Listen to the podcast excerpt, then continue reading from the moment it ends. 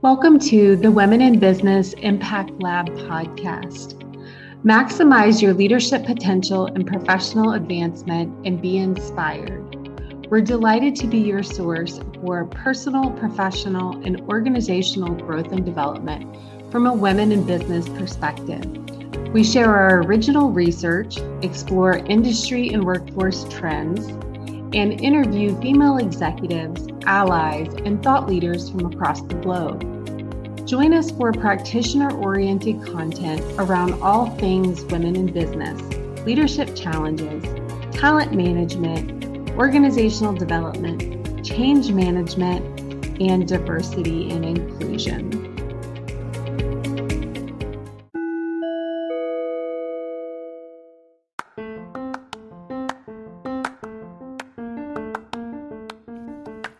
Welcome to the Women in Business Impact Lab podcast. In this WBIL podcast episode, Angela Schill and I talk with Dr. Holly Richardson about emotional labor, women, and leadership.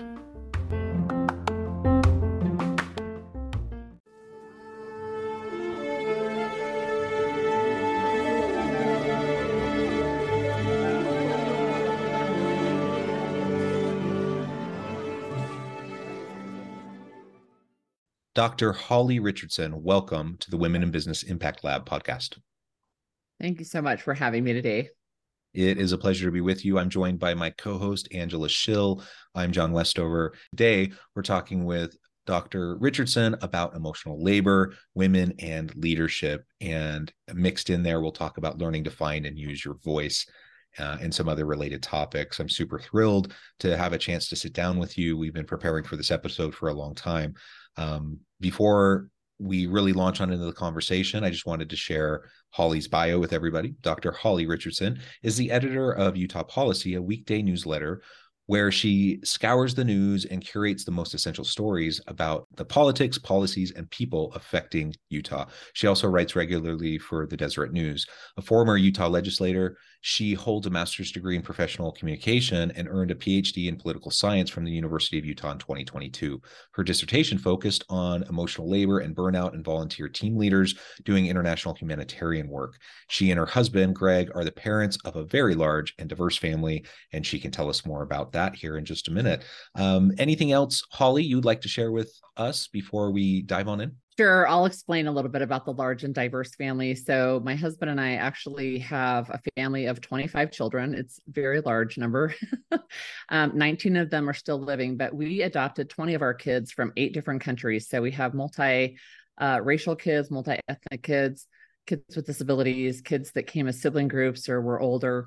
Um, and I spent basically 30 years as a stay at home mom before I went back to school to get a bachelor's degree and then a master's and then a PhD. Um, but at the same time, one of the things that I did, and I think this is an important conversation for women, um, no matter what their career choices are, is the and, right? I was a mom and I was a mom and a legislator. I was a mom and somebody who um, was citizen lobbying the Utah legislature to change a law. And citizen lobbying just means you're not paid, right? it was all volunteer. But but really that idea that that the motherhood role was really important for me, but it was not the only thing about me, still not the only thing about me. So I'm happy to have a conversation today. That is Wonderful. fascinating. uh, I just have a question really quickly, just diving right in. I'm fascinated with the dissertation that you wrote, and we might need to go back and forth here with your story. But hearing this concept of emotional labor, I'm wondering, could you define that for us as you see it, and then how it plays into the yeah. roles that you've you've taken on in your life, mother and all of the other yeah. Done so so academically and you probably know this being in the academic world you sometimes have different different definitions than maybe in the popular media. So emotional labor in academia is really the work that we do in exchange for something of value um, that that for requires us to um, present a certain emotional front. So, for example, the a really easy thing to understand this is the retail worker on Black Friday right? So they they're forward facing the, to the customers. They need to be cheerful. They need to be you know uh, helpful no matter what the circumstances right? So that that actually is um, emotional labor. So there's actually two types. One is um, considered superficial and that is you're very aware that you are trying to mask your felt emotion. Um, so you feel angry and annoyed but you're trying to portray that you're feeling you know friendly and outgoing. Um, the other one though is deep emotional labor and that one is you are trying to convince yourself that your initial emotional response or even your longer emotional response is not correct and you need to change it to fit the circumstance. So, for example, I'll give you an example in my own life. When my first daughter was born, she was my second child, my first daughter.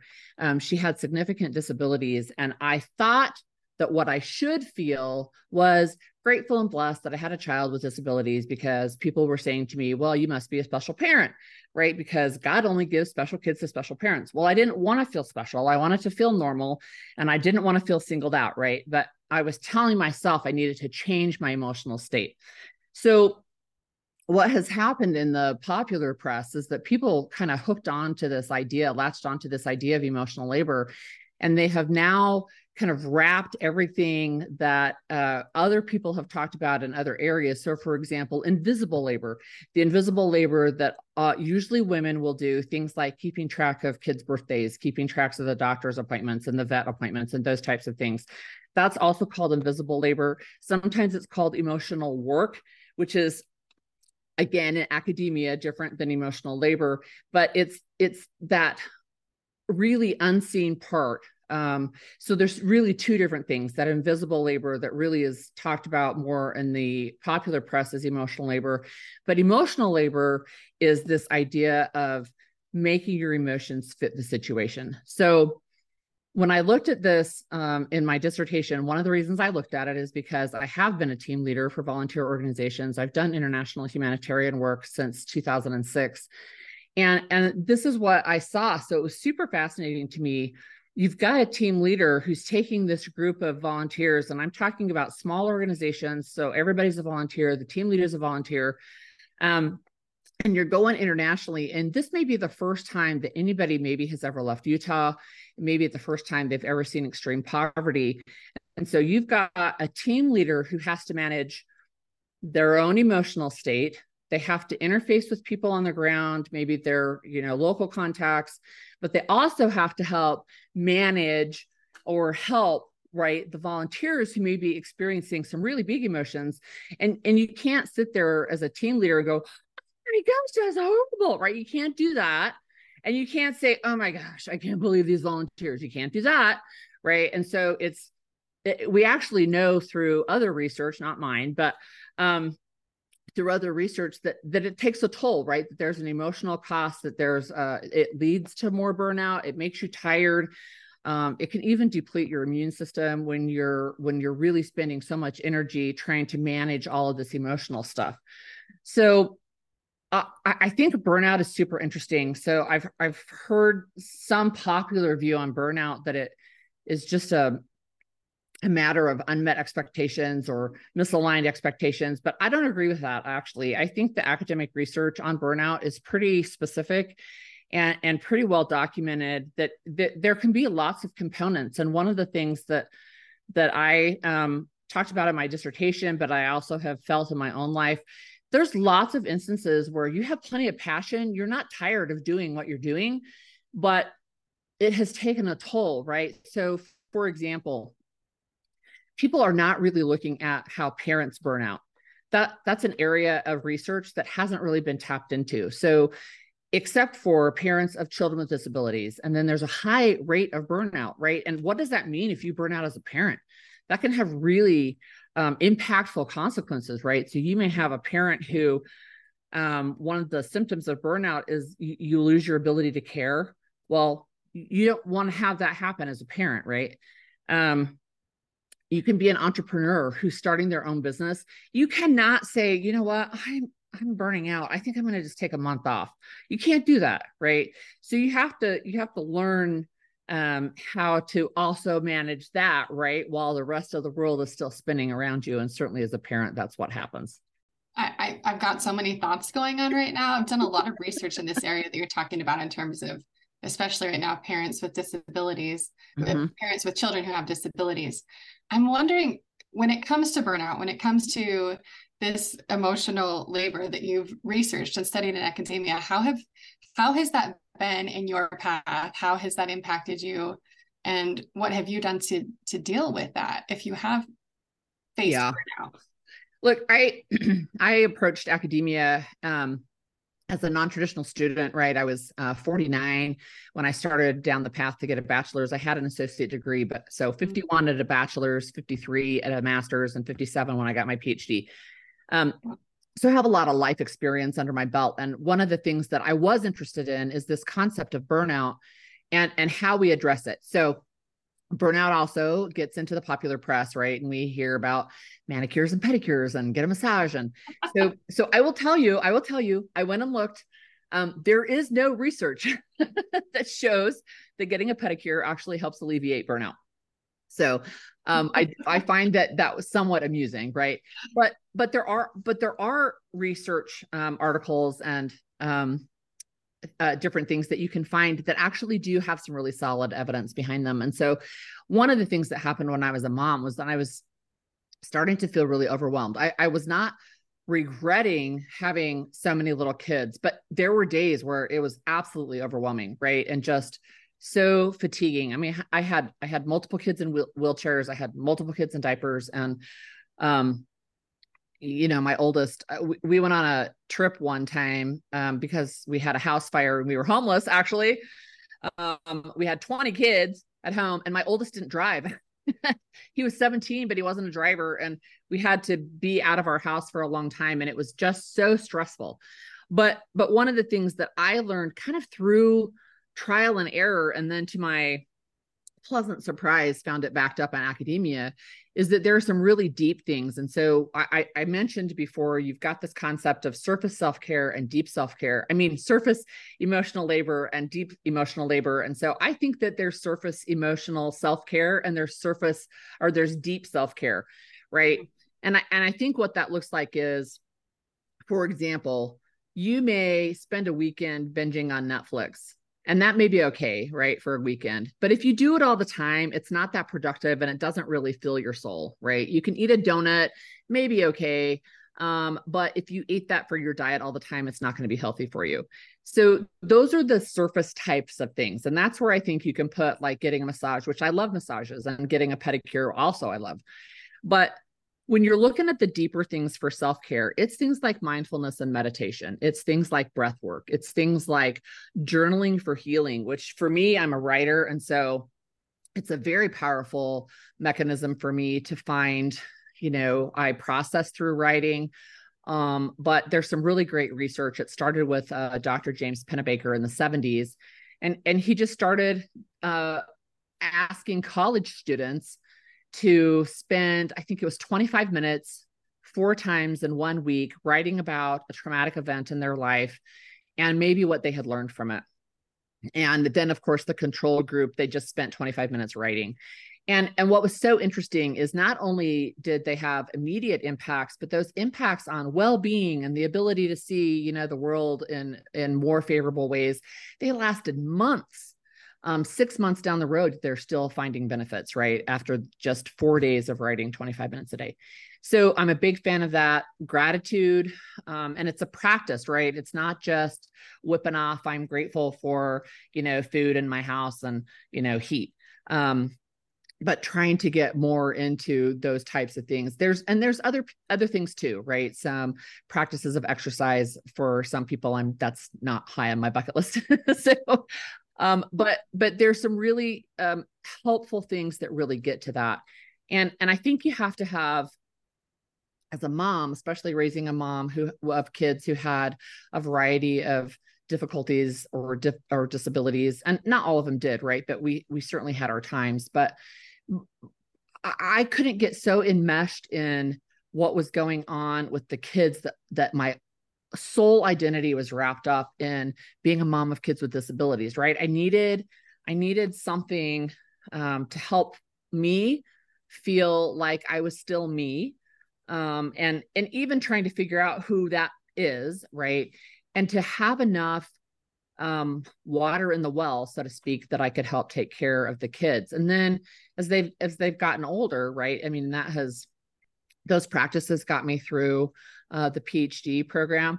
So, so I like to tell people um, it was really hard for me actually. The PhD um, classes were very different than what I had been used to, um, and they actually made me cry. And it was the first time since nursing school that I had cried over school, right? And you're not alone. I, right. I mean, I knew that. I recognized that after I started talking to to colleagues eh, that were in the classes too. I, I just had no idea that it was going to be that much of a stretch and it was good and i'm glad that i did it but i also had these practices to make sure that i was emotionally grounded and I mean, you know, the thing that people say all the time you've got to put your own oxygen mask on before you help the person next to you. But I had to have water in my well to be able to help take care of all of these people around me. And whether it was at home with my family or on a trip leading people, um, I started leading teams working with refugees. And so we're seeing people in really dire situations. I had to go in from a position of, I've got emotional reserves. I can go in and I can handle this, right? Um, even though that doesn't I, I, mean i'm still impacted by what i see and the stories that i hear but i had to have that emotional resilience i guess um, built up before i took off. So look i'll just say i've had a really non-linear career path. And in fact the reality is even though i've done lots of different things including being a legislator um, i have not I'm, I'm really in some ways at the beginning of my career.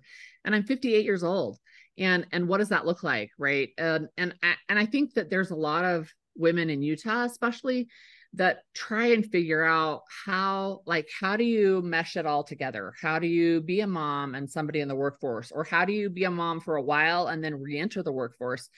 And and i think one of the things that the lieutenant governor has done deidre henderson in utah um, with her returnship program she recognizes that right? That that's a that's a thing that that you've got people who step away from you know a paid work environment for a while and then they're trying to get back in. And it could be fan it could be kids it could be a divorce it could be a disability right? It could be some a, a variety of reasons why you're going to change. It could be a pandemic right? Who knows?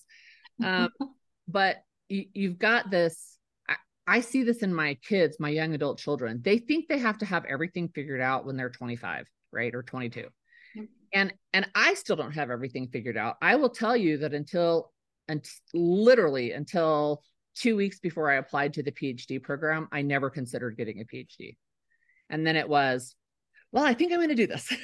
Right? And and so i applied and i got in. And that was not like that was never part of my plan. It was not part of my five year plan. It was not part of a 10 year plan. Right. And now that I have it, the most common question I get is what are, now, well, now what are you going to do? And my answer is, I don't know yet. Right. I, I really enjoy writing.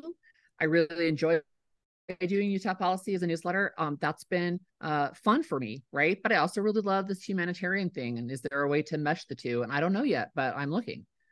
Right. So you don't have to have all the answers when you're 25. My oldest, Holly, is 19. Um, I have six children, and uh, she's our oldest.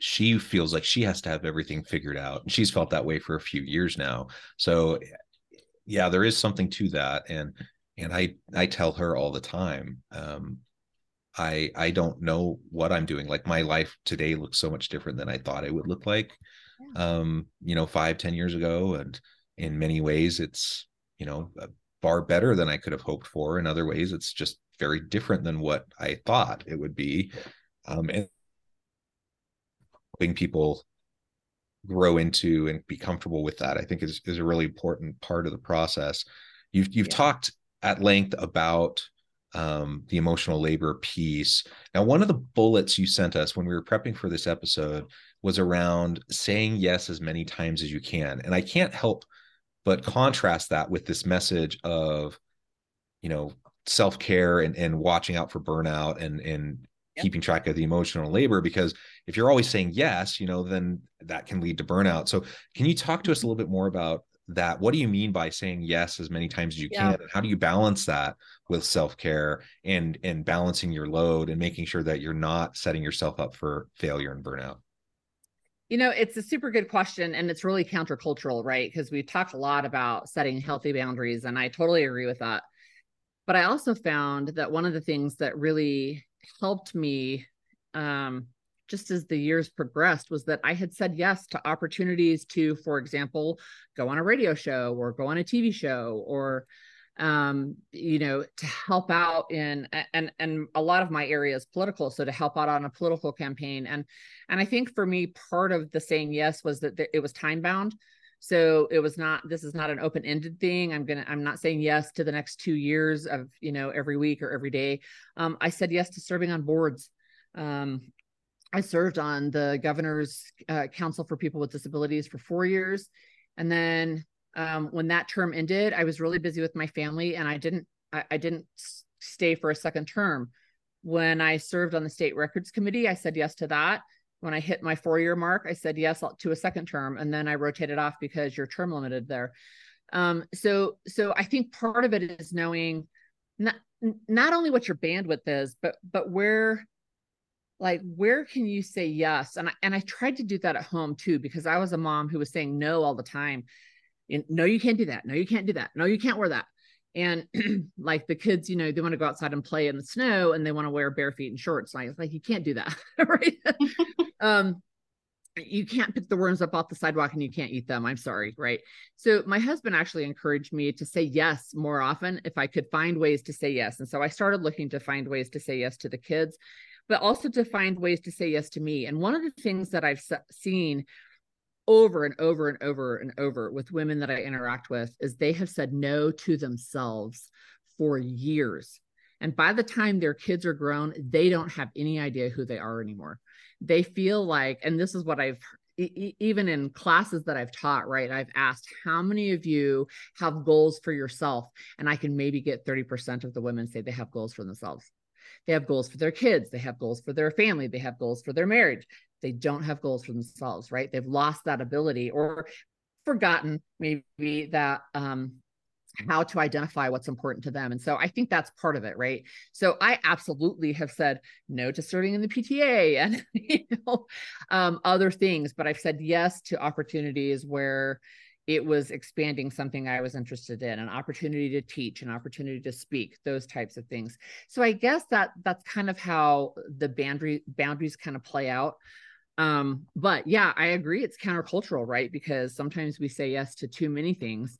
Um, and then we have to m- maybe back out or you know we're we're just doing too much also i will say that the more you do um, the more capable you become so so wow yeah that's helpful and again i'm you know i'm i'm a guy i'm obviously a little in a different space in, in as part of this conversation but i i found the same thing you know in my own life that when i, I have to balance it and i you know sometimes i do overcommit and um but what i find that when i try to find ways to say yes and try to interact with people in meaningful ways often in ways that are stretching me or putting me out of my comfort zone um it often if if not dare i say you know usually creates future opportunities that I had never even previously considered. Um, so not only do I, you know, experience some personal growth through saying yes and putting myself in that situation, but usually, you know, sometimes years down the road, uh, yeah, it, it ends up resulting in some other yeah. thing that I I could have never thought about or planned for previously. Um, yeah. and so it, it is powerful, but you always have to balance it, and and it can be really easy to to you find do. yourself in and, a situation where where you are completely underwater. And and I'll give you another example, right? Saying yes doesn't always mean that you have to say yes to every single aspect of what potentially could be done. So, for example, I have a daughter who's getting ready to have a baby. I just did a baby shower for her last week. Well, I went to a baby shower like three weeks ago, and there were balloon arches and homemade food and like uh, signs in the yard. I did a bouquet of balloons, store bought cookies, and some matching plates, right? and, and there was a little twinge of, I wonder if there could be more, but she thought it was great. I thought it was great. I didn't kill myself saying, oh my gosh, everything has to be done, you know, totally homemade. And, and it took me a while to get over that part of it, right? So you can say yes to things that that maybe you know other people might do it a different way than you do it but and that's okay because there can be many ways to do it. And and i think one of my one of my favorite stories that i've heard re- recently is somebody who was like well can this is pre-pandemic right? Is there a way to record this class? And they're trying to figure out you know all the equipment they might need and you know do they have to talk to the tech people at the university? All they really needed was somebody in the class to hold up their cell phone and record it right? And it's like oh sometimes we overcomplicate it. Maybe we don't need to do that right? But i agree right? I have lots of connections now that i made just over a series of years by saying yes here and there and sometimes they were you know large commitments but for a short period of time um, the legislative session's only six weeks, you know, so you can commit to six weeks. So anyway, yeah, I agree with that. I just have a I have a, a question connected to that a little bit, I think, which is looking at you've had a really fascinating, inspiring path that's been very diverse. And as a woman walking into leadership roles, and you've mentioned, you know, teaching women that have kind of learned some self-denial or at least forgotten mm-hmm. uh, their goals and things like this. And I wonder what it's been like for you is obviously to say yes to things. There's there's a portion of this of stretching yourself, as John mentioned, stepping out of your comfort zone, where you have to find your voice. Yeah. And I'm curious how that's been for you. How you found you've you've been a voice for. You're talking about working with refugees, and and you know lobbying for people with disabilities and representing all these different groups that need that support how has that been for you? What has that path been like? And um, that's a really great question, and thank you for asking it. I, I I think one of the things that people assume about me that's not correct is that I'm never scared. I'm always scared. Um, I do it anyway, right? I have imposter syndrome all the time, right? Uh, uh, the whole, well, who am I to say this or do this? Well, if not me, who, right? And and I think one of the things that I've been able to do is is to give voice to people who who may, maybe maybe they're not being heard right? Maybe they're maybe they don't have access to the same ways. Like the refugees i that that i try to write about when i share some of their stories they don't have access to western media. Um, but but that's one thing. I, I think i started as a blogger a political blogger um, in 2008 back when blogs were um, newer and and I just started writing about what I saw. And then I started writing about what I thought about what I saw with the political process. And and when I got feedback, the first time, the first time I got really negative feedback, I cried. Not not anymore, right? I mean, you get used to it and you adapt, and you also learned to hone your arguments, right? If you're all over the place, um, you you're not going to be cohesive right? Or there you're going to have people who are going to poke holes in your argument and you, you become better at storytelling the more you practice and it's like anything anything you do over and over and over you're going to become better at. So so that's why i encourage people to just start. There's actually a book called um, feel the fear and do it anyway right? I, I think if we if we are trying to tell ourselves well we're going to wait until we're not afraid that day will never come right? Because there's always something else um, that might happen I will tell you this: I rarely read the comments um, in the the pieces that I write online because yeah. most of them don't have productive information to give me, right? And um, if people take the time to tell me personally or to you know to maybe even email me i'll take things under consideration. But i think that's brene brown saying you know don't take basically don't take uh, input from people in the cheap seats right? Are they in the arena with you? Are they fighting the fight with you? Um, mm-hmm right those types of things. But but really it's whether you want to write or you want to speak or you want to do video or you want to do TikTok. I don't do TikTok. My kids tell me I'm too old to learn it. I don't even know, but right. But I know that's where my teenager gets her news, right? She's 19, almost 19. She gets her news on TikTok, right? But wherever it is, you can figure out how to put your message out there. And and again, the more you do it, the better you'll get at it and you'll be able to refine it and and narrow it and I will say, after having written for the newspaper now for a number of years, and I, am a very avid Twitter user, um, it's hard for me to write long form. I write short form. so a dissertation was really a stretch. you know, I think you look for things, what, like, not everybody has to be interested in every single issue. I don't, I don't really know a lot about the banking industry. So, you know, we just had in the news recently, we had a bank collapse. I, I, don't, I barely know the surface stuff about it, right? I, I have the high level stuff. But if you want to talk about refugee policy, I can talk your ear off all day long, right? Because I super care about that. Yeah. Um, and so I think really you, you, don't have to be all things to all people. You can't be. Um, so if there's an area that really floats your boat, get involved in that area. And it can be your local library, it can be your local PTA, it can be your local city, right? You want to go to city council meetings, you want to go to the planning commission, you want to work on the um, unsheltered homeless issues and affordable housing. Like all of the, it doesn't matter what the issue is. There's as many issues, I think, as there are people. And and you can be the person, you can become the person who says, you know, I really care about this issue. I really care that we don't have more women in positions of leadership. And so I'm going to, you know, start asking people to run for office. I'm going to ask for people to do this, right? Women women are different than men when we decide to run for political office generally speaking. Men don't need to be asked most of the time. They make that decision on their own. But women often need to have somebody tap them on the shoulder and say, Hey, I think you would be good at this. And not only one time, like three or four times, have people say, No, I really think that you would be good at this. Um, and and that's you know that's that's something that you can do where you're using your voice. If you don't want to run, and that's okay, I get that. But to go to people and say, you know what, you would really be great. Have you ever thought about running for city council? Have you ever thought about running for student government? Have you ever thought about running for the state legislature? Right. Those types yeah. of things. There's so many ways. Yeah. Yeah.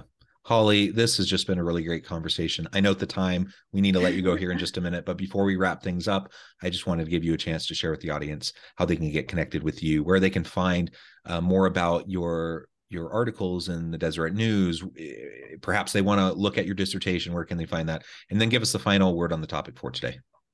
Sure. So um, you can find my dissertation on ProQuest, right? Um, my uh, I'm on LinkedIn, Facebook, Twitter as um, LinkedIn is Holly Richardson, but Twitter is Holly on the Hill. It's been that for a long time, and um, utahpolicy.com. You can sign up for the newsletter there. It, it, will give you a good overview, I think, of what the news is going on both um, locally and nationally. And then, look, I just, my last word, I think, is to say, I, I want to encourage people to say, don't put your own self in a box, right? Don't be the reason that you don't take a step forward, right? It, it, you're, you've got lots of things that define you. And um, you may think that one role is the only role, but that is never the case. Human beings are complex and we're wonderful and have lots of different ways to share our abilities and our talents. And I think the world needs more people who are willing to step out there and say, hey, I've got stuff to offer and I can do it beyond the walls of my own home, even while my full time focus is my family. And then after that, you've got plenty of opportunity. My grandmother is 101. She's still alive. I'm not yet 60. I think I probably have a good at least 30 more years. So so we'll see how we'll see how that goes, right? But um, I, I think everybody has the ability to make a really big, big impact in this world, even if it doesn't feel like it. That narrow corner of where you've made that impact, it's made a difference to that person, and that's what really matters. Well said, Holly. It has been a real pleasure. I again encourage the audience to reach out, get connected, find out more about what Holly can do for you. Check out her writing uh, and connect with her. And as always, I hope everyone can stay healthy and safe, that you can find meaning and purpose at work each and every day. And I hope you all have a great week.